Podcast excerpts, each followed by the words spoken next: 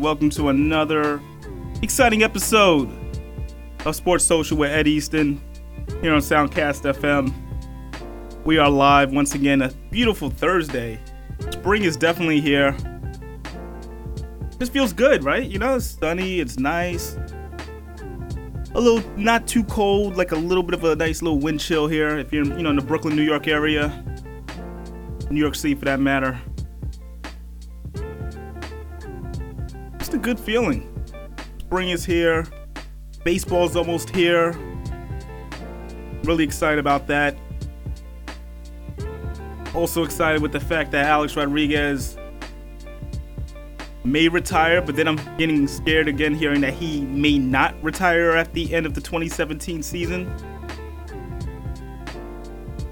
As a Yankees fan, you're kind of like, all right, right, let's not do the circus now. It's too early. It's it's way too early to to start the circus. Either you're gonna retire or you're not gonna retire. It really shouldn't be this huge, you know, long, drawn out. Oh, I may retire, I may not retire after my contract's up. Either way, he's not gonna be a Yankee after 2017, so I guess I should be okay with that, right? Also got some breaking news. Probably broke around 15 minutes ago, I should say. RG3 officially signing with the Cleveland Browns. RG3 to the Cleveland Browns. How about that? I mean, I saw it coming for a while now, especially the way Hue Jackson praised him and his professionalism and how he answered all the tough questions when they, they met with him last week. I guess now it's just a matter of time you know, in, in regards to how he's going to fit into that offense, who's going to be a starting quarterback? Will it be RG3, who I'm assuming it will be over Josh McCown? Can we please give up on the Josh McCown, you know, band aid? He's the, he's the forever going to be known as a band aid quarterback. He's that guy you get in that could possibly, in his best day, give you a 7 to 9 record. But he's not your starter. He's a great backup, excellent backup but not a starter.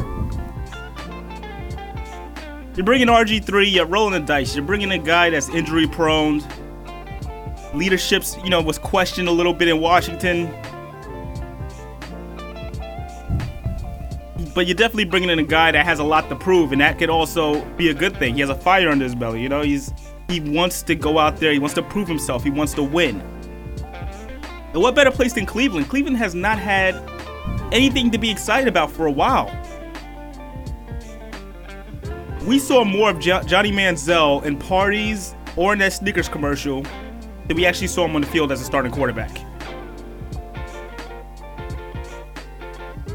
So, what a great change of pace.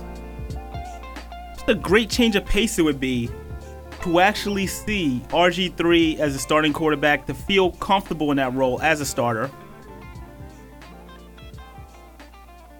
I'm hearing rumors that Cleveland still would be interested in drafting a quarterback. I I wish they wouldn't because I would love to see RG3 and Josh Gordon hook up. Assuming Josh Gordon is allowed to play. Because, you know, he was another one of those guys that rather smoke grass than run on it for a while. So it would be very interesting to see that two, those two really hook up, and I, I think that'll be a nice combination and you know what? A little bit of excitement for everybody in Cleveland. Not saying they're gonna make the playoffs, but they'll win some games.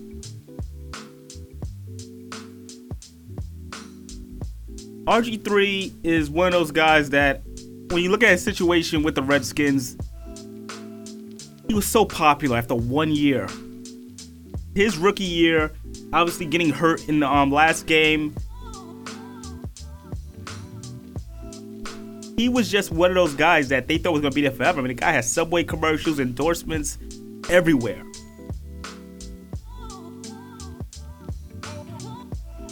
So now I ask, what do you do? What do you do if you have RG3, a guy that's really unproven outside of the one year he played in Washington? You're Hue Jackson, brand new coach do you fully give him the franchise or is this like a tryout base? Is this something where we just gonna, you know, let's let's figure it out. We'll we'll draft the rookie quarterback. You know, he'll play behind him. I don't think there's much the rookie quarterback's gonna learn from RG3. The guy's still young himself. But is that the type of situation we're looking at here? Are we looking at a Kurt Warner, Eli Manning situation? In reality, we're not, because Kurt Warner was a Super Bowl winning quarterback, but still. I'm just curious to see RG3 just have a team for himself. I, I understand no quarterback position, you know, is no quarterback job is safe unless your name is Drew Brees, Eli Manning, and Tom Brady. No job is safe. I get that. But at the end of the day, why not? Why not give it a shot? Have RG3, the guy that went out there, won the division for the Redskins when they weren't expected to win. That's a little like Kirk Cousins, but what, why not give him a shot to see what he has left? I think that'll be a fun little little uh, little experiment if you're Hue Jackson who's known to be a guru for quarterbacks, right? The guy's such a great quarterback coach as well.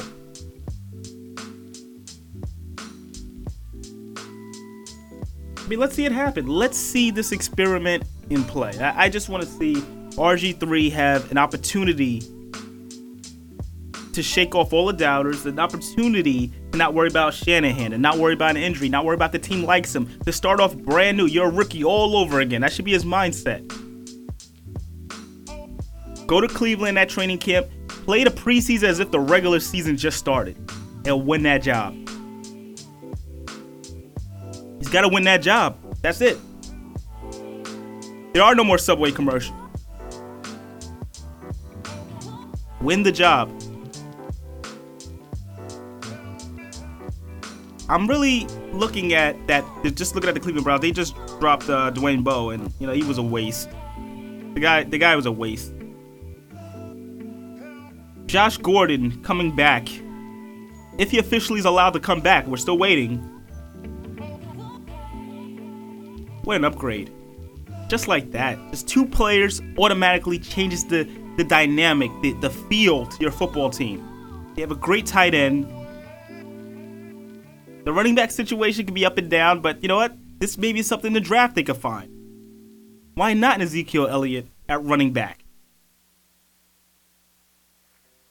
Why not? Because I'm not a big football guy, but that's that's what I would be thinking. I'm probably I'm I'm watching the movie Draft Day a little bit too much, but get the running back. You already have a quarterback you just picked up that you're gonna have to roll a dice on a little bit. Josh Gordon's coming back. He's a top flight wide receiver. Let's be honest with you, he is. And you have an all pro tight end. Optimism? Why not? Still got a pretty decent defense in Cleveland. There's a team that can scrape out eight wins.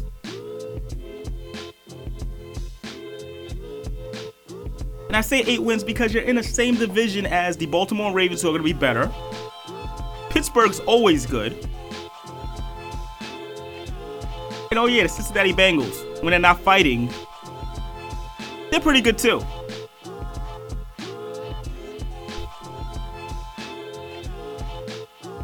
should be an interesting marriage, an interesting partnership when it comes to uh, to RG3. But I think the people in Cleveland just want to see a winner. That's all they care about right now. And who could blame them? It's been a long time. Very long time for them. And once again, it's Thursday. Our show is Monday through Thursday, so it's our last one for the week. Today is also the return of NCAA March Madness men's basketball tournament. One of the craziest tournaments on record, in my opinion. A Couple of good games today, as well as tomorrow and this whole weekend. A whole Sweet 16 lineup. I'm gonna go through that with uh Lincoln Ricketts. He's to chime in. He also is probably to comment on the fact that We are in a bracket pool, and he is not doing too well because he also, like most of the country, chose Michigan State to win the whole thing.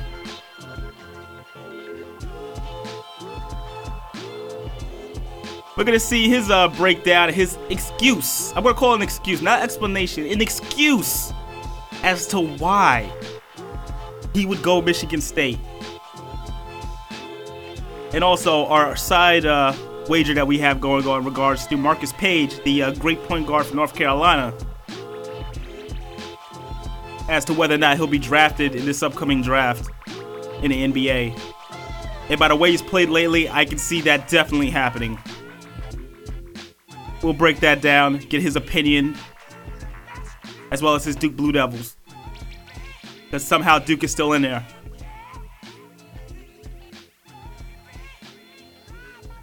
Also, going to talk about Alex Rodriguez. Yes, the infamous Alex Rodriguez. Like I was just saying in the beginning of the show, will he retire? Will he not retire? Is he a Hall of Famer?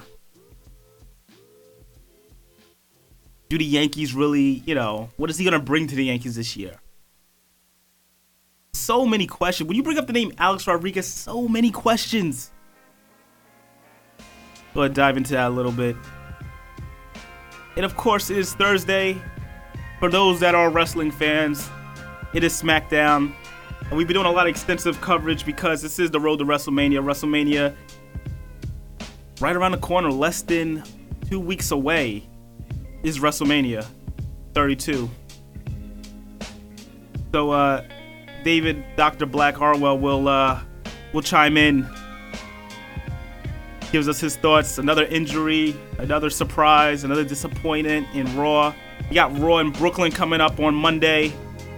We have a house show tomorrow, actually, at Madison Square Garden, WWE Live. That's the Daniel Bryan appreciation. I'm going to hear more about that and understand what that actually means. I just think it means, you know, sell more tickets. But who knows? So yeah, it's gonna be a fun show. It's gonna how we're gonna end the week off. Have, if you just want to chime in, you don't have to be one of those guys that just listed. Number is 516-900-2278. Any questions you have in sports, any hot topics in sports, that number again is 516-900-2278. Or you can hit me up on Twitter That's at Ed Easton Jr. on Twitter. I'm feeling good. You know, tomorrow's Good Friday, so it's a it's a it's a good Thursday also. All right, and you know I'm gonna play this song just because this is just an honor because it's my my sister's birthday was yesterday, so this is one of her favorite songs from one of her favorite groups. I'm gonna play it for her. You listen to Sports Social. We'll be back after this. Step by step, ooh baby, gonna get to you, girl. Step by step. Step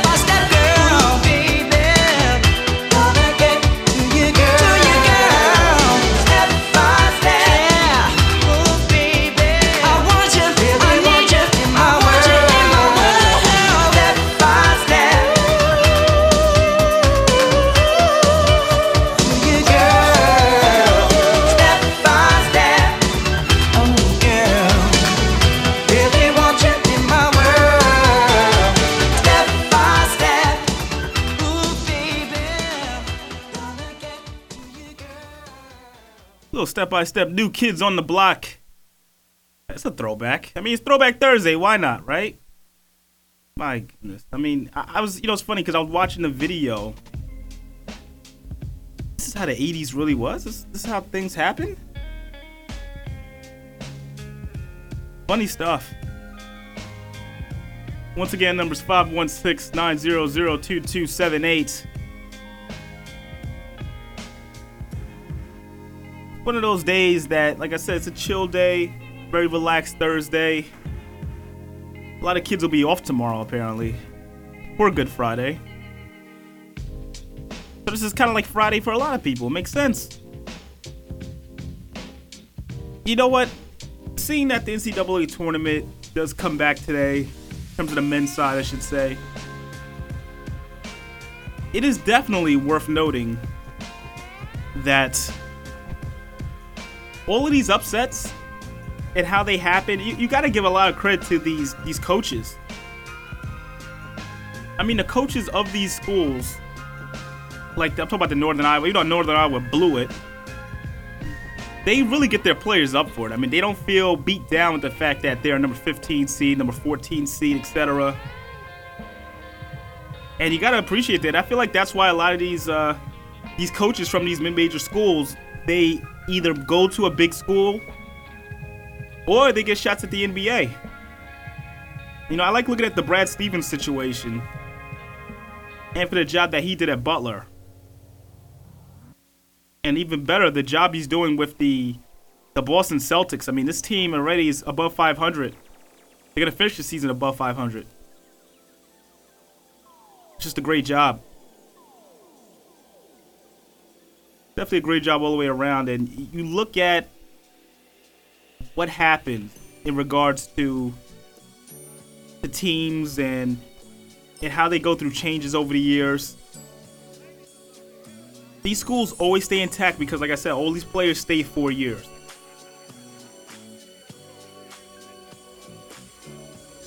And you know when that happens, I mean, it's gonna be everybody staying together. Everybody has a formula. It's not like the one and done schools that we're used to in terms of the big name, you know, Kentuckies and such.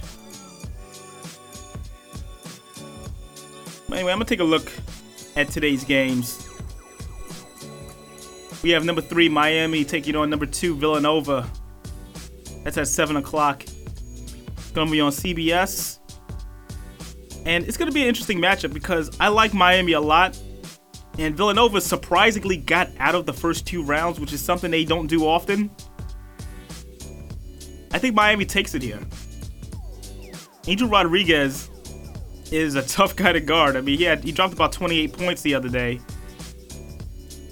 He's one of those players that you, have to find a way to stay in front of him. The guy gets past everybody.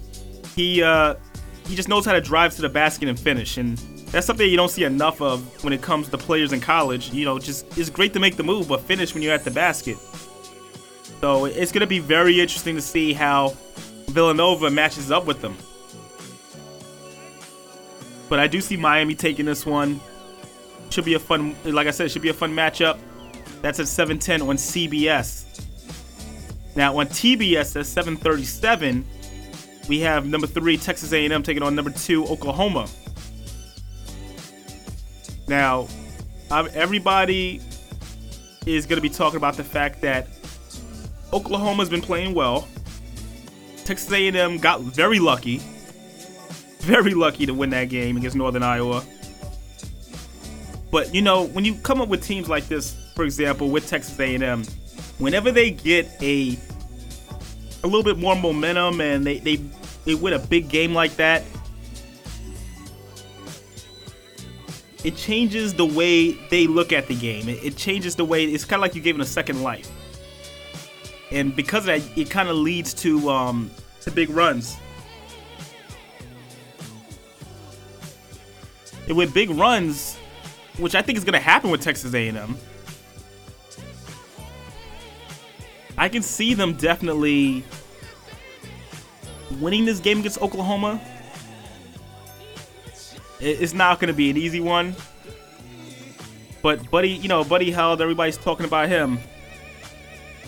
He's averaging 25 points per game. Probably going to be a National Player of the Year.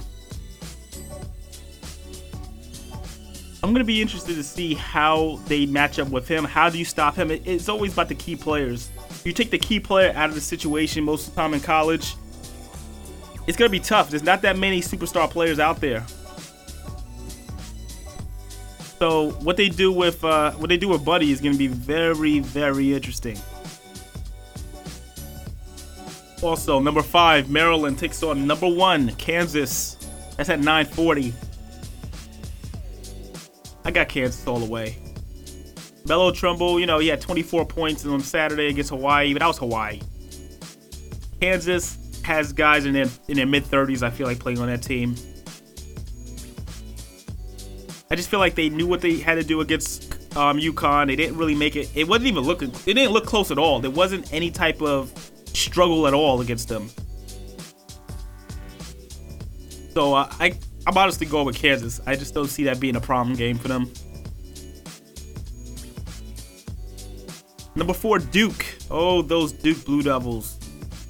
They're the late game tonight. They're taking on Oregon, number one, and 9:55 on TBS. Is this the team that knocks off the defending national champions? I truly believe. I truly believe this is it. I think Oregon knocks off Duke. Duke has been getting they've been getting lucky. Um, let's call it. They haven't blown out their opponents like they should have. Grayson Allen had a big game on Saturday at 29 points. I get it. But I think this is it. I think they uh, they've met their match taking on Oregon. Oregon's really surprised me. I didn't have a lot of faith in them going into the tournament, but I, I feel like they played well in the first two games. They've done what number one seeds are supposed to do. I know they had a little bit of a, of a like I say a slight shaking in uh, their round two matchup, but I see Oregon advancing to the Elite Eight. Just a lot of weapons there. You know, uh, Elgin Cook, great player. I think he's I think he's gonna be the biggest difference with that. I know we're gonna hear a lot about Brandon Ingram and such, but that's just the way I look at it. Tomorrow's games we got number four Iowa State taking on Virginia. That's number one Virginia, I should say. Virginia's been one of the more impressive teams in this tournament. People are now picking Virginia to win the whole thing because Michigan State is out. I don't understand how that happened. I, I'm sorry. You got to really break that down to me because Virginia's a good team, but they're just not dominant. They've been good, but not dominant. Although I, I do have them beating Iowa State, so I have them going to at least the Elite Eight. At least. Following matchup, Number seven, Wisconsin. The game winning Wisconsin taking on number six, Notre Dame, who also hit a game winning shot. Looks like we have some opinions on this. We have a Lincoln. caller on the line. And Lincoln, this Lincoln, is, Lincoln. This is Lincoln. Mhm. All right. At least I was worried about you for a minute. Wow. Why would you be? Well, you know, besides the fact that your bracket is through, Um, on yours, in yours. That's all. It's yours. All right. Well, I was Okay. actually I was actually going through the the upcoming Sweet 16 games. As you know, we have a couple of them tonight. Uh, but I do want to start off, however, with the the status of your bracket. Is there any chance of life besides the fact that you're not going to pick the national champion? Um, again, like I said, I have two different brackets. The one that I chose for our pool, I chose Michigan State, and I lost, and that was a failure. It was. But the other one, I have Kansas, but I'm also in my top two out of a hundred people, so it doesn't matter if I lose in our pool. So how about that? yeah, that, it doesn't matter if you No, lose in the doesn't pool. matter. And this is the one where he created. I just want to point that out to the audience Ah. that's listening. But, but we didn't have to let the audience know that. You just know it was a collective pool between us two and other ones. Okay. And it, what's the How grand about that? prize again? I'm still fuzzy on the grand prize. Yeah, but let's just move on from that one. Okay. Yeah, the grand prize. Yeah. So we're looking at the tournament right now, and from the I never got a chance to actually talk to you about the uh, first two rounds. What were your thoughts, your overall thoughts of the first two rounds? Because they've been insane, in my opinion. Well, it has been insane because look at North Iowa, like the a massive shot from half court. No one expected that. But then again, it's March Madness, so you always see different things. But then you seen the Steph Curry shot um, from Wisconsin, who he what he called it, he called it a Steph Curry shot. So it was pretty dope to see the first two rounds go through so many turmoil for the big seeded teams, and seeing the lower seeded teams actually having a chance. And that, and that, that's the thing, because when you see the way these these lower seeded teams are playing, they're playing as if they're expected to win. There, there's so much confidence. I, I feel like this year more than the past years, because we only had about probably one or two blowouts. Yeah, I would say so. Only like one or two. The Duke game almost became a blowout, and they crept back in, but Duke still won it. But that was like the only two, three games I've seen that were like, oh, the top seeded team are the better team. But then again, it's all about matchups. So, and guard play in the past two, three years really haven't been shown as a different talent from the top seeded team to the bottom seeded, team. I mean, look at Little Rock at Arkansas. Like, the guards are the reason why they won the game the how they beat Purdue. So it's not really that much of a difference in the guard perimeter play. Okay, so there's not much of a difference. I, see Uh. that. Now, I, I want to move forward to what we have today. hmm Miami versus Villanova. I'm picking Miami over here. I know it's not much of an upset, it's a three versus two matchup, but uh, I just Yeah, like that's something I- we all expected. Yeah. yeah, like I like Andrew Rodriguez a lot. I, I just I think he'll be such a problem for Villanova and the way they match up with him because no one can seem to stop him from getting into the paint. Correct. So uh, I know you said you took I Miami as Miami well. as well. Okay. Miami as well. All right, so we agree on that one. Uh, the next game, Mhm. we got Texas A&M taking on Oklahoma. Well, you already know who I'm picking. You're a big You Buddy um, fan, huh? Yeah, I am. I am a buddy, Hield, and he proved it the last game. I mean, 29 points, I believe, in the second half alone. With just he is the Steph Curry of basketball, the NCAA. And the reason I say that, Wow. not talking about his just, I'm not talking about the scoring wise. You know how Phil Jackson said he's Abdul Rauf, and everyone got crazy over that. I'm just talking about the style of play. We don't see typically college players running up to three automatically on a pull up and just shoots threes, like 10 threes a game. He's the only one that's doing that. And who's his counterpart in- in the NBA that's doing that? Steph Curry. But yeah, but so, but his jump shot is actually very lethal, as you've seen when he hit two straight threes and layups upon layups against. I forgot the team they were facing, but he just dismantled them on his own. now they're talking about him as being a National Player of the Year. Yes, yes, they should. And here's my thing. You know, I- honestly, and this happens every year when we come up to the draft time because I, I can't see him staying in school. But No, this is last year. oh yeah, Last year. no, well So he yeah, stayed all year. Yeah, he stayed us all entire year. So uh, he has to go. And the fact that he's done so well in his last year that there's no way, nowhere else but up go. Especially all the whole Ben, ben Simmons thing and other players. I think he's a top three pick, legitimately.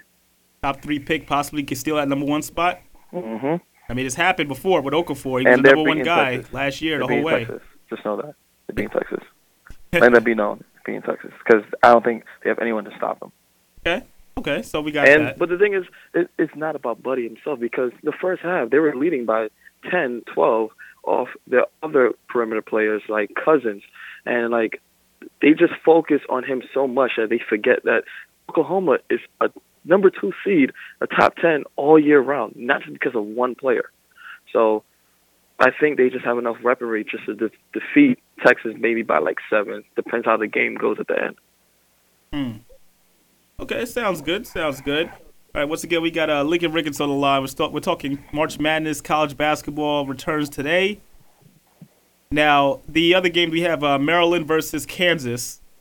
I'm taking, Kansas. Yeah, I'm taking Kansas in that one. I, I just feel like Kansas has way too many 30 year old looking guys out there Yeah, that just have the experience. Maryland has a stud, but you know, Kansas just they're just too old. Perry Ellis wants to leave school now. He's been there for ten year doctorate. I, I think he's just ready to win a championship. Uh, Melo Trimble. I mean, you know, from Maryland, uh, like I said, Mm-hmm. talented guy. I'm still, I'm not really high on him. I, I don't know what his situation is if he's gonna come out uh, after the season. I, but I don't think he's, I don't think he's that great. He made to a Sweet Sixteen. He's gonna leave. Like, hey, people are watching me. I'm out. I mean, I really don't personally. I don't think he's that great a player. I think he has a lot to work on, but uh, Mm-hmm. you know, he's gonna come out. But I agree, with Kansas on that one, so we'll take that as a sweep. Uh, we got Duke. You already versus, know the next one. You already know. Only why why why do you even bring it up? Because you already know who I'm picking. Even though I picked Oregon to win on my bracket, I don't care. Rule my bracket. I want Duke to win. Um, I definitely to took. win. I definitely took Oregon. I should say. I would not take Duke. There's just no way. Elgin Cook, I feel like is going to actually be cooking today, so uh, I'm not really, uh, I'm not really too worried. My thing is with Duke, they they're not the same team that intimidates people. You know, in past years Uh-huh. with Duke, you had to battle them, you had to fight them. This team right Uh-huh. here, if you hit them hard one time and actually get off to a good start, they're not coming back. That is true. That is true, and I agree with that. But here's a huge but. I don't think they're going to get off in a bad start. They haven't done that in the past five, six games. They actually had great starts. And the only reason they lost was in the uh, tournament because they let a team come back on them, and that's something that can defeat them in this tournament. But the thing is, though, the only reason they lose is by rebounding. They can't rebound for nothing. So they only win by free throws and Grayson Allen and Ingram going off, and that's it. okay, now is going to have a turnover here or there. That's just going to be mind-boggling, and that might end the game for them. So, I mean, but like I said, if Ingram just becomes a point guard like he's been doing for the past two games and showing off his all-around talent, I think they have a good chance of defeating Oregon. But I'm not going to lie, I had Oregon defeating them in this round. All right, now let's move quickly on to Friday. Iowa State versus Virginia. I have Virginia in this one, even though I feel like Virginia is, is going to benefit so much off of the fact that Michigan State's not around. I have Iowa State. I, Really? There's something about them. I feel like they are a team that's going to be like, hey guys, we're just going to upset a number one team. I think they're going to be the first ones to do it. I don't think it's going to be Duke. I don't think it's going to be Maryland. I think it's going to be Iowa State.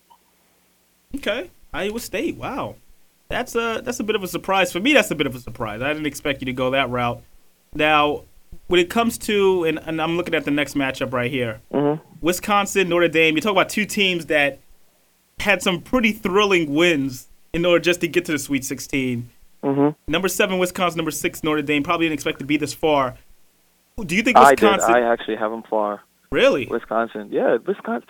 Other than Michigan State, what other team really does well in the tournament? Wisconsin, no matter if they're a two seed, a one seed, a ten seed, a seven seed, a six seed, they've always been going quite to the six team. or elite eight. It's such a different Badger team. They don't have the, the Hall of Fame head coach around this year. I, I didn't see. Well, like I said, it took a game winning shot in order to get them here against Xavier. Yeah, but they're but then again they are what a seven seed. They weren't supposed to win the last game, you know, and because of a game winning shot, they made this far. And they're facing a team that's let's let's be real, that's productively around their talent, around their system, around their scheming. So this is a game that they really can take. It's not like it takes a buzzer beater to do it. All right. That's, it's, no, that's fair. That's fair. I'll let that one rock. Okay, now I'm going to keep moving down. Gonzaga versus Syracuse, 11 seed versus the 10 seed. I got Gonzaga. Mm. I mean, Gonzaga has their own type of stud, but I'm going with Syracuse. Okay, Syracuse. I mean, Syracuse has been a surprise. I didn't expect them to even make the tournament, let alone make it to the Sweet 16. Mm. I didn't have him at all. I had him as one of my top four out. But uh, I like Sabonis for Gonzaga. He's been really good. They haven't had a, an answer for him. Any team hasn't have. I mean, let's be honest. Mhm. Number eleven uh, Gonzaga. They were such. They were rated so low, and to me it was an insult for a team that always brings it during tournament. You know, during tournament Mhm. time. And I see them beating Syracuse. I, I just can't see Syracuse making it this far to the Elite Eight. So uh. I'm going with them. But the game of the the whole Sweet 16 that everybody's talking about, the main one, the main event. Oh Lord. Number five, Indiana has the nerve to take on the top seeded North Carolina. like. Okay, the nerve. Oh my God. the top I hope you seeded guys lose so badly. North Carolina Tar really Heels. I am I going to really go do. crazy tomorrow night watching this game. It's gonna be it's gonna be fun to watch. Of course, I got North Carolina taking it. I'm curious to hear what you have to say. I would have to agree with you Ah. only on the small part of them winning, not because it's the game of the year, game of the time, or they even have the nerve to play. They're just going with North Carolina. You go with North Carolina because they will be led by the great senior point guard who is only 12 yeah, this points. is my time. This is my time. This 12 my time. points. Uh, He's only 12 points behind Thank you for Michael. Jordan in the Yo, all-time scoring. Uh, oh my God. But let me end it. Let me end it real quick. Let me end it real quick before you go. Let me end it real Please quick. do. Please do. We had this, and I was I was bringing this up to the audience. We had this whole thing with Marcus Paige. It's kind of a wager that we have going on between you and uh, Stan Talawis as well, because you guys don't believe that the great Marcus Paige will be drafted in this year's NBA draft. Mm-mm, I don't. I don't. Now we're not going to break down the, the you know the the details regarding it. Mm-hmm. But- We're not. But I, I want real quick. I want to hear. I want you to say real quick before you go why Marcus Mm-hmm. Paige should not be drafted because I need this on tape. because there's going to be a random European a European player that will get drafted before him. Simple as that. There's going to be like maybe 10, 12 European picks in the second round, and you're going to be wondering, damn, why are they picking up Marcus Paige? And then all of a sudden they're going to get drafted from somewhere else. Some random of all randoms is going to kill in their combine or pre-draft workouts, and Marcus Paige is going to be sitting there with the 59th and 60th pick, and they're going to pick Ugla Vasilis from like Yugoslavia. You're gonna be tight and you're gonna be mad, and I will no remorse how how I win my bet. I'm going to go to the draft and actually wait until he's picked. You can do that. I will be there in my house watching it and laughing. And I hope they zoom in your face when like the 60th number is called. I'm holding up a sign. Marcus, I'm going to hold Marcus aside. Paige. and you're gonna look like the Knicks kid when uh, Porzingis got chosen, and I'm gonna laugh. well, We'll we'll, laugh. we'll definitely see about that. Um, Yes, yes, Lincoln, yes. as always, thank you for uh, calling in, man. no problem. All right, have a good one. I mean, the nerve. Like, people don't understand. Like, Marcus Paige, man, the guy's about to be, he's about to pass Michael Jordan in the all time scoring list for North Carolina. Why does that not matter to people? That's a huge deal. All right, well, speaking of which, like I said, Indiana versus North Carolina, I think it's going to be a great game for tomorrow night. And it's really the it's one of those things where I think like you never see Indiana, North Carolina, Kentucky all play each other that often anymore. They're legendary schools, and just to see how everybody's going to be watching it and the way they have it set up in terms of the broadcasting of, of it, it's going to be a legendary game. I'm, I'm excited. Going to be in front of my TV watching it if I'm able to because we're celebrating birthdays that night. So a lot of family birthdays, a lot of Aries. There's a lot going on but it should be all good. And hey, who knows? But like I said, we're gonna keep the music going. You listen to Sports Social. Right back. Uh-huh. Yeah, now we bouncing. I like that. Come on, fellas. Philly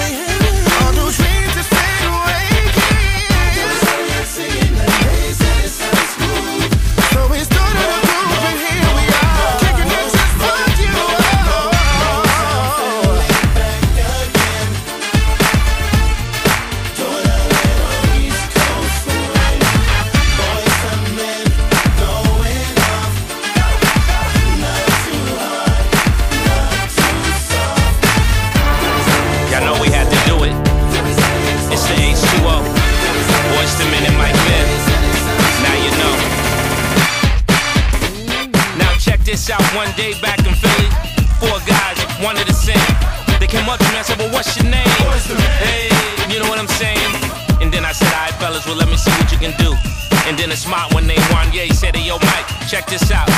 Let's see if this one moves you. Come on.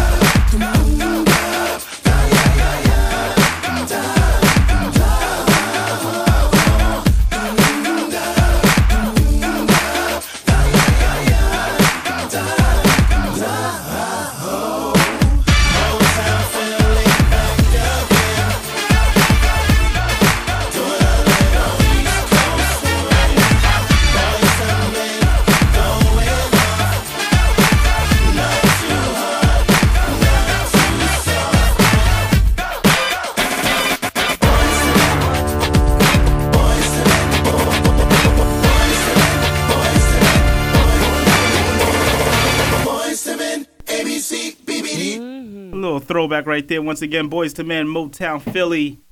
And you know what? I'm just kind of keeping in that. You know, I, I played the first song, which was New Kids on the Block, because I said it was my sister's birthday and everything. You know? I'm going to keep that little trend going in terms of like groups and bands and things of that nature. So that's the most, that's the songs you're going to be hearing for the rest of the day. I have no problem with that. You got a problem with that? Call up 516 900 2278 at Ed Easton Jr. if you want to complain there. I'll retweet you if it's good. If it's profanity, I'm not gonna retweet you. I'm just not gonna do it. Sorry. But uh moving on.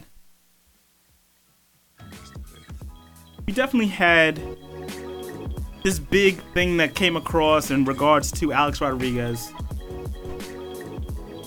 Now, A Rod has always been an interesting situation, in, in my opinion, because even when before he was a Yankee, he just always seems to find a way to make the news, you know?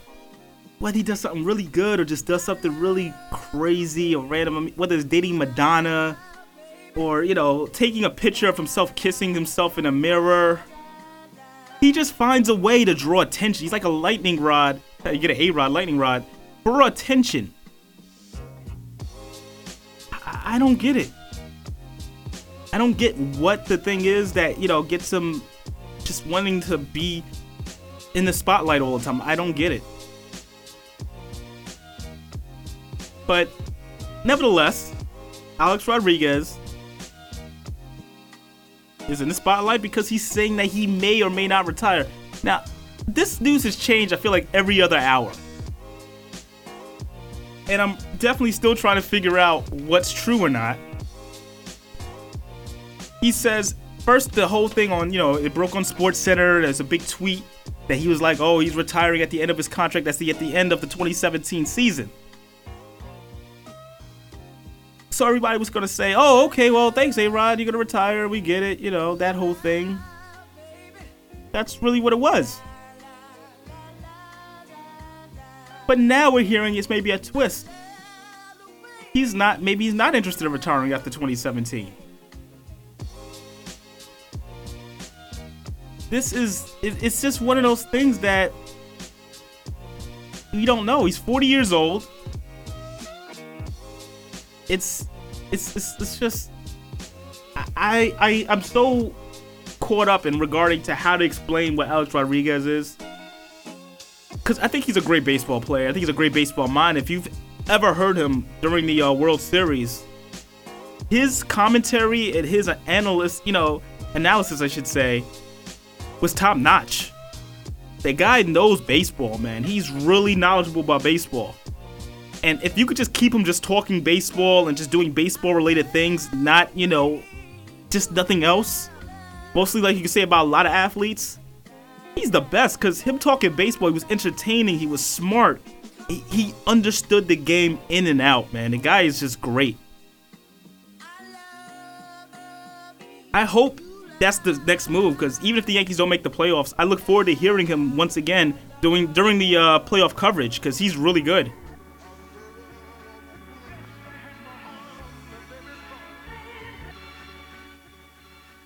Now he signed that 10-year deal, 275 million dollars. It's going to expire then in 2017. That's a lot of money, man. 275 million dollars for 10 years. That's the deal he's on right now.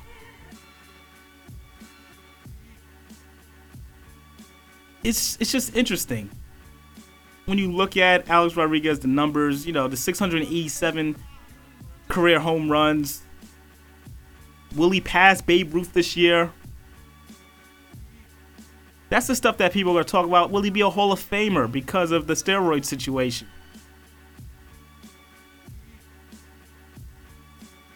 It's just it's things like that. You you don't want to you don't want to bash the guy to death because I feel like if you serve that one year suspension without pay, you've paid your debt. You know that I think that's enough. You did one year. I didn't say he could afford it, but he did one year, suspended the entire season for a guy who loves baseball that much. He came back last year. I thought he handled himself very well. He was definitely the biggest, the biggest part of that Yankee season for us to at least make it to that one playoff game. But it's like when you, right when you want to jump on the bandwagon, when you want to have his back, when you want to say, "Man, Alex Rodriguez is the guy," you think something's gonna just bite you. You know, that's that's the problem with him.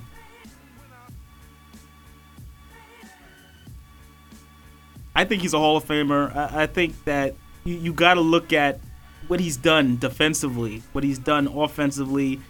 It just break it down. This is my opinion of how it should go when it comes to the Hall of Fame and these guys that may have tainted records because of the steroids and all that. This is how I feel like it should go. Ready for this? Take their average they have for their entire career, was you know their home runs, their RBIs, all of that stuff, and subtract a full season's worth of it from their total, and go from there. So if he hits, if he averages 35 home runs a season and 120 RBIs, you subtract you subtract that from his grand total, no matter what his number is. And I think that's fair enough. And if it's like more than one allegation, then do it twice. You know, that give him take two seasons off like that. I think that's the best way to do it in terms of for hitters. I- don't know pitchers. Probably the same deal. Take away the wins. Their their average win for their career. Take it away. Oh, they average 11 or 12 wins or 14 wins. Take away a full season's worth of wins.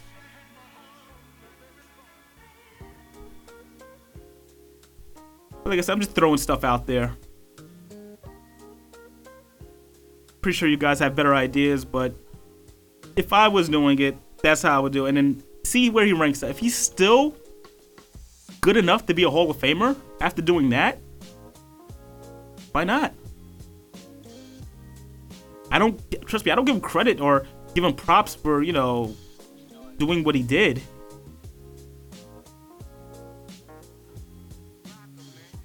But I don't think he did it his entire career. From his time with the Mariners, his time with the Rangers. There were some times there when he was just regular A Rod, even with the Yankees.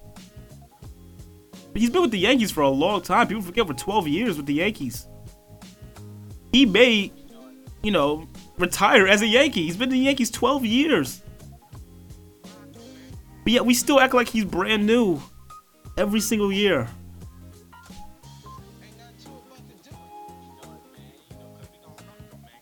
It's things like that that we're still trying to um we're trying to figure that out.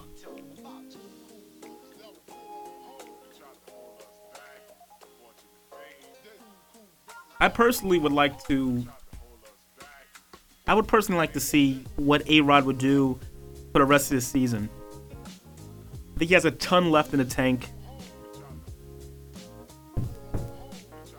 And with that being said, you know, I'm getting messages now saying some not so nice things about Mr. Rodriguez. But I do think he could play till maybe 40, 44, 45 years old. He could swing the bat. The guy can still swing the bat, man. Playing the field's a no-no, but he can swing the bat. The DH is gonna help him forever. His knowledge of the game, like I said, I want to see him as an analyst also. So he has a future in this league. If they could put Pete Rose back to being an analyst, hey, Alex Rodriguez is pretty well set.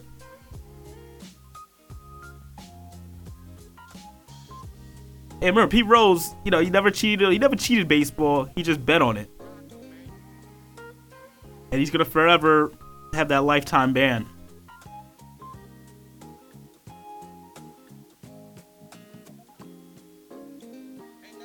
It's always it's always something, but I, I feel like the Yankees have a plan. They got these young players that are about to come up. I know the Mets think they own the town right now, but that's all, you know. That's all just hype for right now. And I know there's Mets fans that are listening. And I, I do want to speak directly to Mets fans. How long do you think you can keep all these young pitchers happy? Now, don't get me wrong. You've been you've been blessed with a nice array of young pitchers. But how do you keep them happy? You have to pay all of them. They all deserve top dollar. You're already he's dealing with Matt Harvey. You know he's not going to stick around long. And now you know Degrom, he's already starting to, to, to let that rub off on him a little bit. We talk about the Yankees and their window closed. The, Mets have a window. It's open now. But for how long? That's the question. I love their farm system. They just dropped Tejada. The Mets have to win within the next two years. That's my opinion. To be the best team right now, they have to win within the next two years. I see four years. I'm getting messages saying four years. I think the next two years are critical for the Mets. You got you got Prime Cespedes. You got a little bit still left in David Wright, health wise, to still be your everyday third baseman.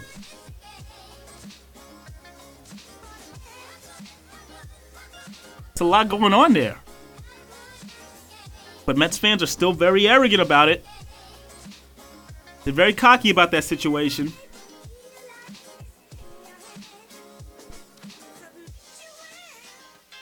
I do think that the Mets have the foundation of winning in four years, but two years to me is, in my opinion, right there. You you have all these these players that they have to get paid. Conforto, you're gonna have to pay him soon, even more than what he's getting. Granderson's gonna get old. Lagares, what is Lagares? Is he gonna be a guy that you keep around just to play off the bench?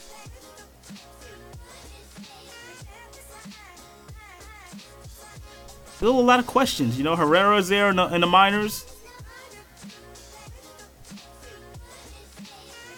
I don't know, Mets fans. Trust me, I enjoy the excitement. It's great. Oh yeah, we're the best. You know, we're doing well. I get it. I get it. Trust me.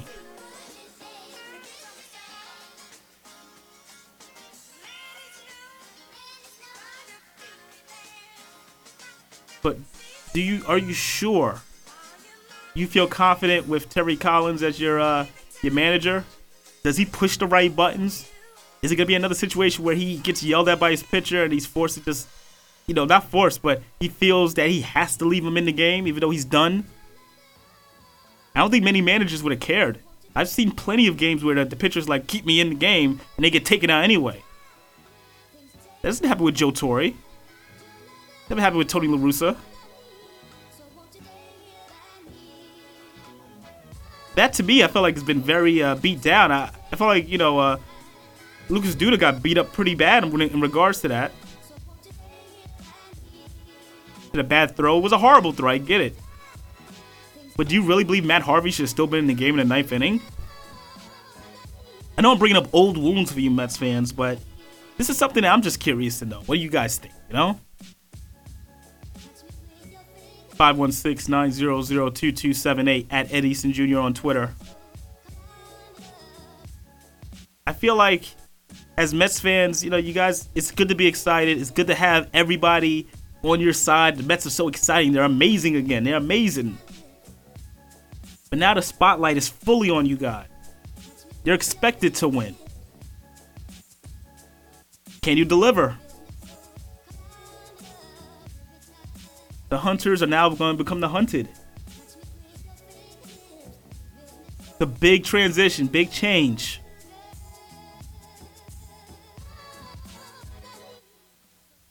I'm just curious to see if you guys are ready for that. I know as a Yankee fan, that came with the territory. But hey, what do I know? Heading into the second hour, we're definitely gonna be talking some WWE. Definitely taking your calls. Once again, numbers 516-900-2278. It's the last show for the week. We back on Monday. But uh, we got plenty more to go. This is Sports Social. We're Ed Easton. We'll be right back.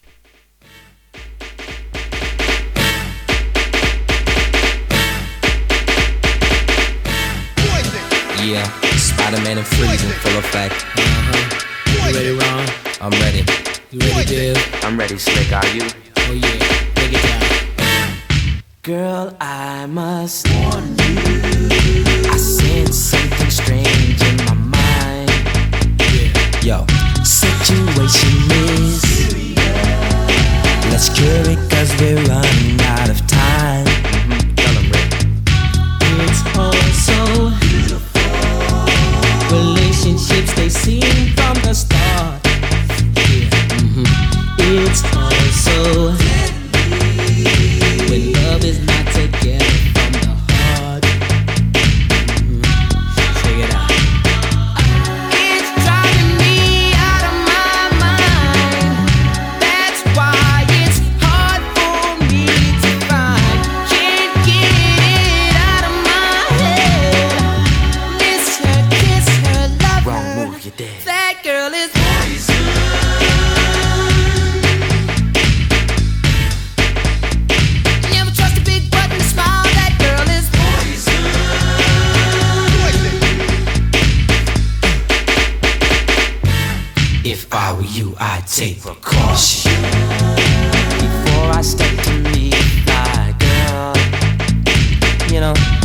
cause in some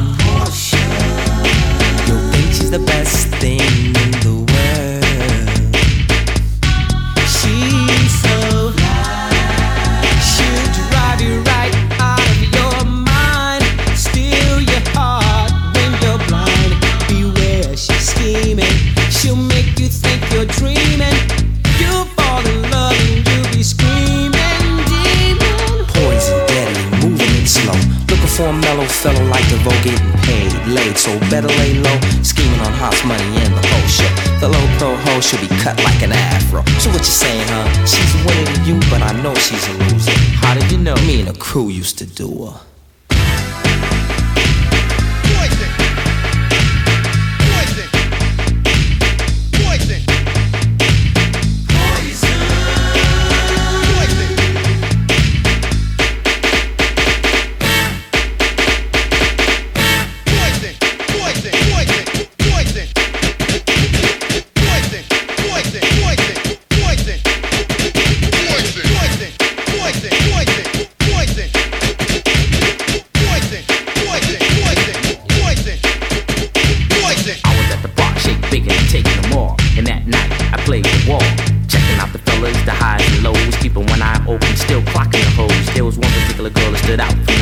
Poison Aspen be with a high power jet. Michael Bivins here, and I'm running the show.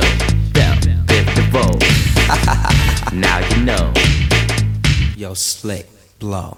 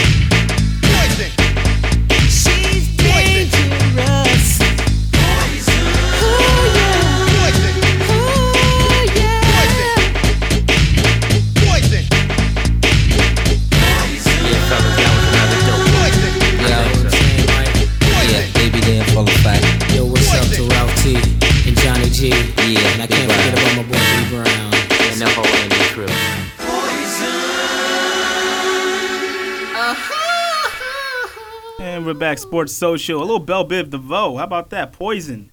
Just hope that's not the case for the Yankees this year with Alex Rodriguez. Let's just keep the uh, controversy down to a minimum. That's all I ask. Keep the controversy low. Once again, this is Sports Social 516 900 2278. I'm Ed Easton. And apparently, I, uh, you know, I, annoyed a couple of Mets fans. Got a couple of texts regarding the uh, their thoughts on me calling out their team. You guys got to get used to this, Mets fans. I keep saying this a million times. All right, you're under the microscope for the first time in so long. What do you expect? This is gonna happen. Everybody's gonna now start to pick and look at little things. Gonna say who's making money, who's not making money, who's not playing well, who's you know not living up to their contract.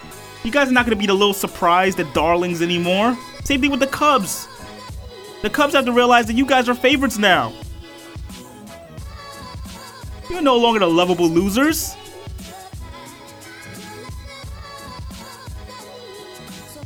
So it's it's just things like that. You can't get all upset because someone talked about the Mets because you're gonna hear it a lot more on, on bigger platforms. Trust me. All I'm saying is all these great Mets fans out there, the real Mets fans, I should say, not the ones that became Mets fans towards like August, September, you know, of last of last year. Enjoy the moment, but keep it within reason. Still haven't won the title. Came close. But almost doesn't count. I think there's a song called that. Until you go down the Canyon of Heroes, you're just another team. That's it. That 2000 team made the World Series, but they didn't get it done. The team in the Bronx did.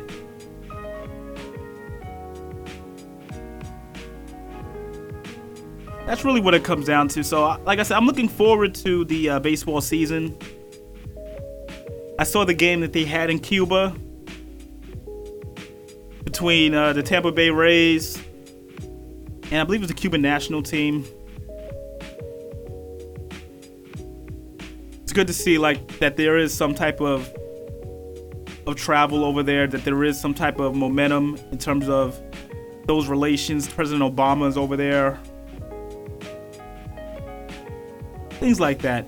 I love that I'm still getting messages, threatening messages from Mets fans. So that means you know I've hit a chord because eh, eh, usually if it if you if you respond that means I've hit a chord. And you guys feel some type of way and I get it but I love the fact that you're defending your Mets your Mets team. I love it. You're supposed to defend them. That's what it's all about. But back to more important things President Obama doing a visit down there baseball being played down there. The World Baseball Classic, I believe, is next year. It's a good thing. I mean, we talk we don't talk about baseball enough as being America's pastime, but it, it always is. It's always been that game. Basketball, football up there, but baseball is always forever going to be known as America's pastime. Even through the ups and downs, we'll still come back to baseball. Things like that, just gotta keep in mind. Now, I've read some things, um, especially online, and you know, I don't like to get too much into like the political stuff. I, I feel like there's a lot of different outlets that do a better job of going deep into those situations. And you talk about like Barack Obama and you know his preferences, and he's he's a basketball guy. He did the he always does the bracket every year, and uh, I personally I don't really care if he does the brackets well. If he's a baseball fan, if he's not a basketball fan. I know George W. Bush, huge baseball fan with the obviously Texas Rangers and such. I don't care. I- I don't think that should be a big deal when you talk about the president of the United States. It's, all I care about the president can do his job, his or her job. That's all that should matter. So any type of criticism about, oh, why is he doing a bracket or why is he at a Chicago Bulls game? Why? Why not? Why? Why is you know why is George Bush at a, at a baseball game? It should not matter. The only time it should matter is if the job is not being done. Now, when we say the job not being done, there's always different interpretations regarding that. Hence why I say I'll never go too deep into detail because you have a million reasons why the person's doing their job and a million reasons why they're not doing their job. Simple as that. So he was down there at the game, starting to build relations with Cuba. Something that I, I didn't think could happen for so many years. There's been so much tension. Part of the job, right? Speaking of tension, gonna be a lot of tension for people looking forward to WWE WrestleMania less than two weeks away. A lot of excitement, a lot of worry, especially now that it's on its way to New York. I think there's already a, a bunch of uh, superstars going to New York now doing press because there's a show tomorrow at Madison Square Garden, house show. And I believe they call it Daniel Bryan Appreciation Night. And if you don't know who Daniel Bryan is, he had to retire. He's a very popular wrestler in WWE. Had to retire because of multiple concussions early. And they're gonna have a appreciation night for him at Madison Square Garden tomorrow. House show, not for TV. And to get more information on that, I had to call the only guy who is a doctor. I didn't know there was a doctor in it, but he is a uh, doctor of wrestling. And as always, for all the latest information, there is Dr. Black. Hey, people. What's going on, brother? How's it going, man? So, let, let we got the road to WrestleMania well underway. Yes, yes, yes. Tomorrow, everybody, the WWE has made its way to New York City. Yep. Tomorrow is the house show at Madison Square Garden. It's supposed to be Daniel Bryan Appreciation Night. What are you hearing in regards to that? Ooh, that, that that's no longer happening. Oh, see, that is no longer happening. What happened? Uh, scheduling conflict. Oh, So that got postponed. Really? The show's still going on, but that just that aspect of the show got. There'll be a lot of people upset about that. They were buying tickets, hope saying that it was uh, Daniel Bryan Appreciation Night. Yeah, no, the chat. Yes, yes, yes. And now they're gonna be saying no, no, no, no, no. Oh, so is is a scheduling conflict with Daniel Bryan? yeah, Really? he he requested time off, and they granted it. Uh, they granted it, and after that, Now that, they're stuck to it. Basically. yeah, pretty much. They they they they gave they gave everybody the, the uh, shaft, as, as they would say. Yeah, well, that's what happens. You know, you gotta do business. So Oh, so you'll be hearing my controller in the in the background. So okay, well, well, that's that's okay. Well, let's just see. Let's go through the th- let's go through the situation now. You've got WrestleMania coming up. Tomorrow's Yep. show. What is what, any? Do you know anything about tomorrow's show in, in particular that people should care about? They want to go out and buy Uh, tickets or not? I mean, if you want to see Triple H wrestle, Who's he? Who's he fighting? Uh, he's going to be in a tag match with Sheamus versus uh, Ambrose and uh, Reigns. Okay. I mean, that's basically the only reason to watch it. It is like a 30 minute Iron Man match. No, it's a tag team match, regular tag team. No, no, match. but there's another match. There's an Iron Man match, right? Oh, I'm, I'm not too. If there is, I'm not too sure. I I don't pay attention to house show cards often. I guess nobody pays attention to house card, house show cards because nothing really changes. I, I it's, it's just it's just a regular day in the neighborhood without like pyrotechnics and a little and a little small stage. And obviously, they're not coming back to like. Well, I can't say that. They're not going to go back to MSG for like a TV taping because it's too expensive. right, right. So that's why everything's at Barclays, like Raw, that I'll be attending. So. And oh, you know, let's let's fast forward to Raw, okay? Because I'm actually thinking, I'm still considering whether or not I should go to. You should go. It's the last one before the before the pay per view. Okay, you know, I've been hearing different thoughts on this, and I, I got to be honest with you, I'm a little disappointed with the way the card is looking for WrestleMania. But can you blame them? They have like eight thousand injuries.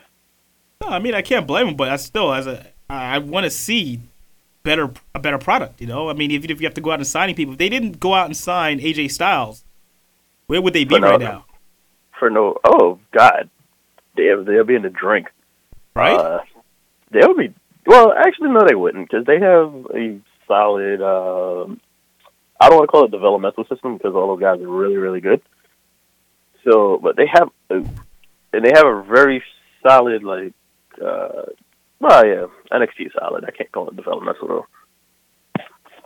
But it's like you could have called somebody up from there if they wanted to to supplement the card. I mean, you got they did actually. They called Zayn up. They did call him. But um, yeah, but it's like you have um, what's his name, Joe, who you could have called up. Uh, Finn, you could have called him up. Um, so you have I mean, you had options. It's not like you you didn't. Well, I would say I, I'm kind of happy they signed Styles. I can't say you didn't need Styles because they kind of did, but Oh, definitely needed them. Yeah. but uh, yeah, it's well worth. It's, I mean, it's well worth the price of admission. That's the kind of the only reason. Well, two reasons. Obviously, why I'm going to Raw to see him, and then to see uh, what's his name. It's the final Raw of uh, what's his name before WrestleMania. Plus, it might be Undertaker's last appearance. Yeah. Yeah, that's, Ever. that's that's the thing. What are your thoughts on that? Because I didn't expect it to be his last one. Dude, he's 51. I mean, Well, I mean, I get that, I get that, but they didn't really, you know, this is it, it came out of nowhere. Yeah, yeah, you know, that's my whole point. because he looks like he's getting in in better shape than he has been in, recent years. I mean, the man did just deadlift like 500 pounds, no problem, and jumped like four inches off of vert, no problem. And he just turned 51, actually today. So happy birthday to him. Oh, Undertaker's birthday today. Yes, it is today. He turned 51 today. Interesting. and and um, it's just one of those. I guess even though he's still performing at a high level, sort of, it's time for him. I guess that's how he's looking at it. Like it's time for me to just hang it up. Because what is there left for him to do except go into the Hall of Fame? Like seriously, he has no reason to wrestle at Mania anymore because the streak is dead he he's not he's not going to go to world title run because let's face it, he's again he's a part timer and he's 51 years old. So what's the point of him still you know trying to go at a high level? Oh, that's- that, that makes at sense. this point in time. It, no, that that makes perfect sense. It's it's just one of those things where you're like, I mean, he has a he has a young uh I don't know if he I think it's a daughter he has with Michelle McCool. Can't remember. okay, so He okay, so young child at home. so but then he has but, his wife. but then we're expecting they're gonna close the show. They've announced that that's gonna be the the match that closes the show. Yeah, yeah. Well, if it if it does close the show, and it and it should, then um, yeah, it's because he's going out, and everybody was just saying thank you, Taker. So like it's gonna be like WrestleMania 30 all over again, when like we're gonna be all in awe. Like, oh, he's done. But I think it's his call. Obviously, it was his call to say, "All right, Vince, I'm hanging it up." I mean, they made the big fiasco. You've done this for 25 years at Survivor Series. You know, it's about time. It's. yeah, I don't want to say it's long overdue, but it's it's time. It's time he hang it up. So it's one of those. I kind of want to reference Frozen, or they say Let, "Let, it go, Let it go. Wow. let it go." We've, we've, yeah. we've, we've reached the frozen levels of Let It Go. Okay. So Yeah, Undertaker's Undertaker. This is his uh, so long. So that's fine. That, that's one of the reasons to make this WrestleMania memorable. I guess you know that. yeah, That's what you it, need. it'd be memorable. I mean, the biggest crowd they ever they'll ever have because let's face it, what's bigger than uh, Jerry's World? There's no place bigger than Jerry's World. Then you have um, what that match to close it out, as you said, as you amply pointed out. Then you have pretty much, well, I wouldn't say a stock card because the card's not stocked. You have Sting's Hall of Fame induction, who's probably going to end up retiring as well because of Yeah, injury. There's nobody else. He's not. There's nobody else to fight for. Yeah, If he did fight Undertaker, what's the point? That's what everybody Yeah, wanted. We've been wanting that for years. Like, what happened? Yeah, it's one of those matches that we would have we we would have loved to see because it, it was one of those what if situations. But like, what if the the goat of this company versus the goat of the other company? Like, who who would have prevailed? Like, that's what it would have been. Because Sting is the goat of WCW, Undertaker is probably the goat of. WWE. All right, I'm on the phone once again with uh, Dr. Black from the Doctors of Wrestling, and I, and I was listening to some of the uh, last podcast.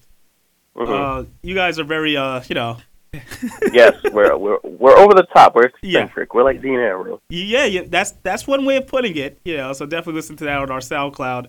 Um, here's my thing. Yes. I, I do want to want to get into this part because you, you're looking at the matches. You see the seven man um, ladder, Ladder match. match. Zack Ryder's in the match. He obviously is in there only because Neville got hurt, right? Yep, that's the only reason. That's the only reason in there. I'm like, Zack Ryder. reason he's in it. Zack Ryder's got a, a, a match of importance at WrestleMania. that he's just probably you know what he's there for to take a ladder spot. He's gonna get destroyed Oh, I know. in a ladder spot. Oh yeah. That's what he's there for. He's there. He's there to be somebody's. uh See, I can't say it on your No, show. no, you I can say it on mine. You can say it on your podcast. but he's there. yeah. But you know what I want to say. I know what you want to say. But I, He's pretty much. I think he's gonna get powerbombed by Kevin Owens, like through a ladder, like massively hurting Zack Ryder's poor, poor little feeble body. I think this may be his last match, even though he doesn't want it to be. this could be his last match, and WWE's like, all right, well, you know, we're gonna get the best out of you We're, here. we're gonna destroy Zack. We're, we're not gonna give him a chance to survive. He's not gonna walk away. There's no way. My goodness. Dude, he's a whipping boy. Like, come on, the highbrow. He's a jobber. seriously. Yeah, he is. He's a jobber. I mean, Like he had his run when he when they had um the Eve Torres and yeah, and then he got kicked in the groin. yeah, yeah. Like, dude, you you you you've never been that good. I mean, he had the United States Championship. It's only because he came up with that the fake uh was The it TV internet internet, champion. Yeah, he still has a like Yeah. a bunch of followers. He has a crazy following on social media. Yeah, but that's because he was doing that, and then WWE got a hold of it, and they said, "Nah, nah, nah, nah, you're not doing this no more." and then they got passed, and then that show got passed up by the JBL and Cole show, which is no longer on. Yeah, I know. But that was actually a funny show. Surprise, I'm surprise. surprised they never just translated it over to the network. But you know, that's a whole other story. There's too much. The oh, the funniest show on the network is Edge and Christian's. Uh, Oh, it's a great show. That show is excellent. That show breaks down the 404 beyond It anybody. is funny. it's funny. It's it's really it's entertaining actually, which you you know, which is what they needed for the networks, and Yeah, it was really good. I, I really like this show. They they when when they said uh things with with AJ Styles was it things that they will never WWE will never mention. Yeah, They mentioned the Bullet Club and then they came out and said TNA the place he wrestled from 2002 to 2014, and then they put uh Trish Leader and Al uh, Test and Albert as TNA. If people don't remember that. yeah, I remember that. and it's just like, oh, yeah, that's the place you run. I just love that they got a TV 14 rating at least. You know, they're not they're Oh, yeah. PG. That's, I like that. Oh yeah, because that that show breaks down like the fourth wall. They don't care. No. The last episode, they uh, Mick Foley said, I was talking about uh, getting his scrotum, bro. Yeah, that's these are the things that to talk about. But uh, Oh, that's the yeah, but uh, now I'm like, uh, last thing you said you're going to to show in Brooklyn. Yes. You're gonna be there early? Uh, Because I like to catch everything early. I'm gonna pay to see. Yeah, it. Yeah, i always show up. I'm I catching show up dark on matches. I'm catching dark matches. Yeah, I always show up on time, uh, except for the last time I went. But the, the December Raw was trash. I need to see Mark Henry in a dark match. Because I know he's a dark match king right now. That's what I keep hearing. Like he's in all the dark matches. That's why he's there. Dude, he does dark because they got to evaluate talent. So they're like, oh yeah, who can we throw you in the ring with? Who can, who can legitimate, who need, who needs a win that we like? But you know, we're not going to put on the, we're not going to put on TV tonight. Oh, I gotta Mark see. Henry. I gotta see some Damien Sandow uh, dark matches. Yeah, I'm surprised he doesn't get more. Yeah, They do nothing with. I The last time we seen him was uh, well, I Royal think he'll be in the Andre the uh, Giant Memorial He was, Battle at, he was at the Royal Rumble. Like he was. Yeah, at that's the last time That's we the last time we saw him. Yeah. So uh, that's what I'm there for. I, I came there early. I'll probably leave when the show starts. Nah, I don't think you're gonna do that. Just checking. But uh, um, Dr. Black, as always, thank you very much for your insight. No problem, sir. You know, so it's uh, yeah, can't, can't wait All for right. it. Roll the rest of it. All All right, we'll be talking. All right, have a good one. All right, that was Dr. Black from the Doctors of Wrestling. Doctors of Wrestling. Those guys are are legit doctors. I didn't know that was possible. All right, we're gonna take our final break here on Sports Social and uh, wrap the show up for the week with my uh, final thought. Once again, this is Sports Social with Ed Easton here on Soundcast FM. Uh, uh, uh, feels good. Feels good.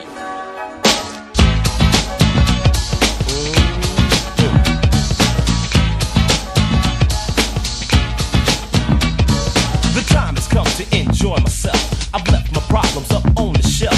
The workday's over and I got it made. Like Johnny Kemp said, I just got paid and I'm ready to mingle. Young man, single and free, ready to get busy. Down to party, hardy, and have a good time. All I need is a partner and hope they might say they're down to paint the town red tonight. Look in the closet and pull out the hype gear. Hook up the high top fade and I'm out of here. To a disco or a party of some kind. Hope that I would find myself a good time.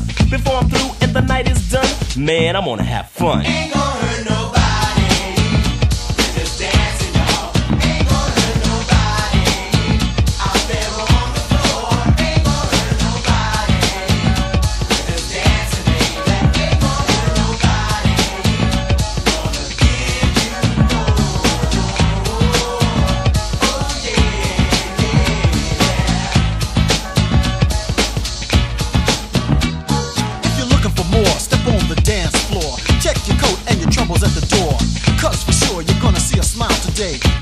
Problems of the world seem miles away. The only thing that matters is a good time that can be had with the help of a good rhyme.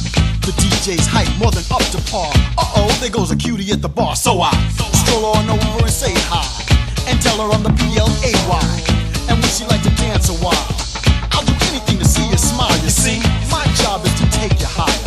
After a couple of songs, I'll inquire. Having fun? Well, I ain't done. The best is yet to come.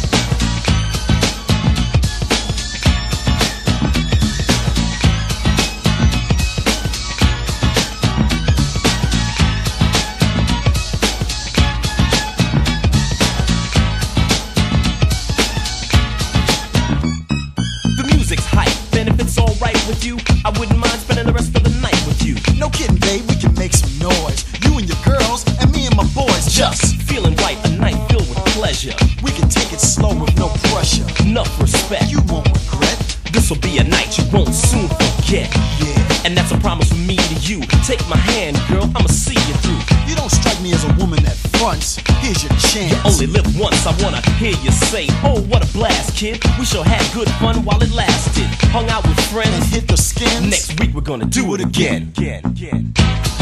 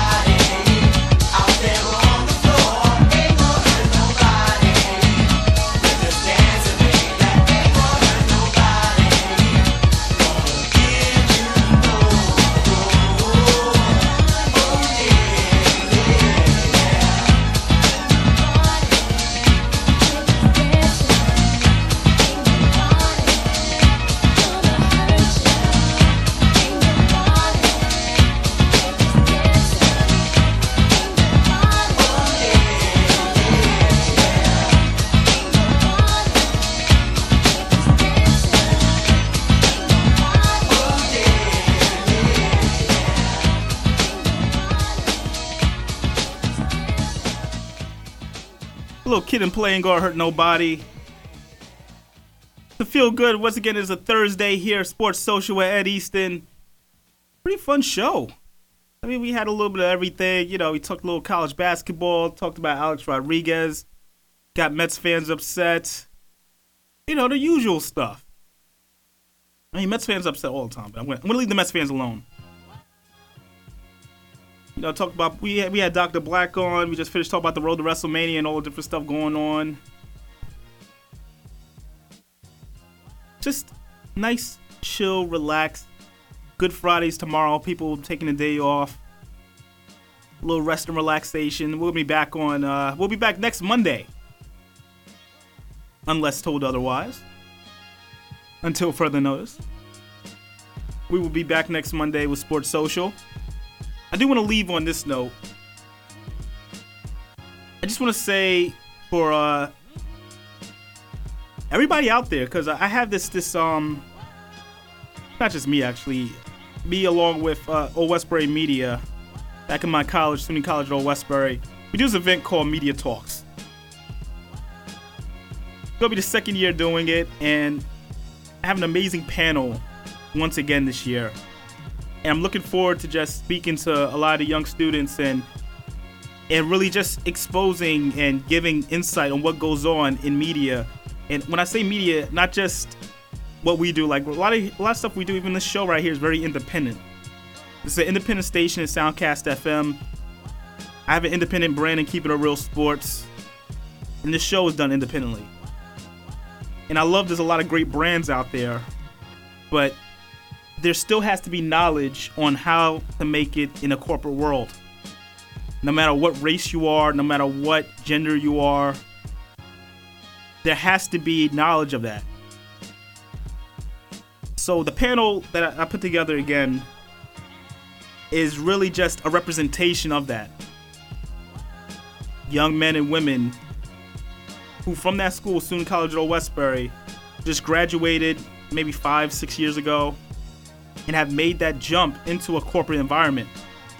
Something that a lot of students have not really understood because you don't hear it from the point of view of somebody that's just maybe four or five years older than you. To answer those questions, to really get an understanding of what that actually means and what and why it's important for us to be there is to really express the importance of what needs to be done while you're in school. Not only for your own personal brand, but how to be an adult in this business, how to be a professional in this business. Because this is what you, this is what we do for a living. This isn't just like a hobby. A lot of us do still do it as a hobby, and I get that. But for a lot of people, this is what you want to do for a living. You have to understand what goes into it. the sacrifices, the decisions that have to be made. Gonna have a lot more information on it soon, but uh, it's gonna be April 6th, the Wednesday, and I'm really looking forward to it. I just wanted to really give a shout out to Professor Manfredi, the rest of the Old Westbury Media Department. I say that in particular because that's where really all this, where all this happens, as well as the Career Center. There's something that we want to do every year and uh, just really give back to students, give back to the school that helped get us to this level. So uh, that's just something I just want to put out there. Uh, thank everybody for listening today.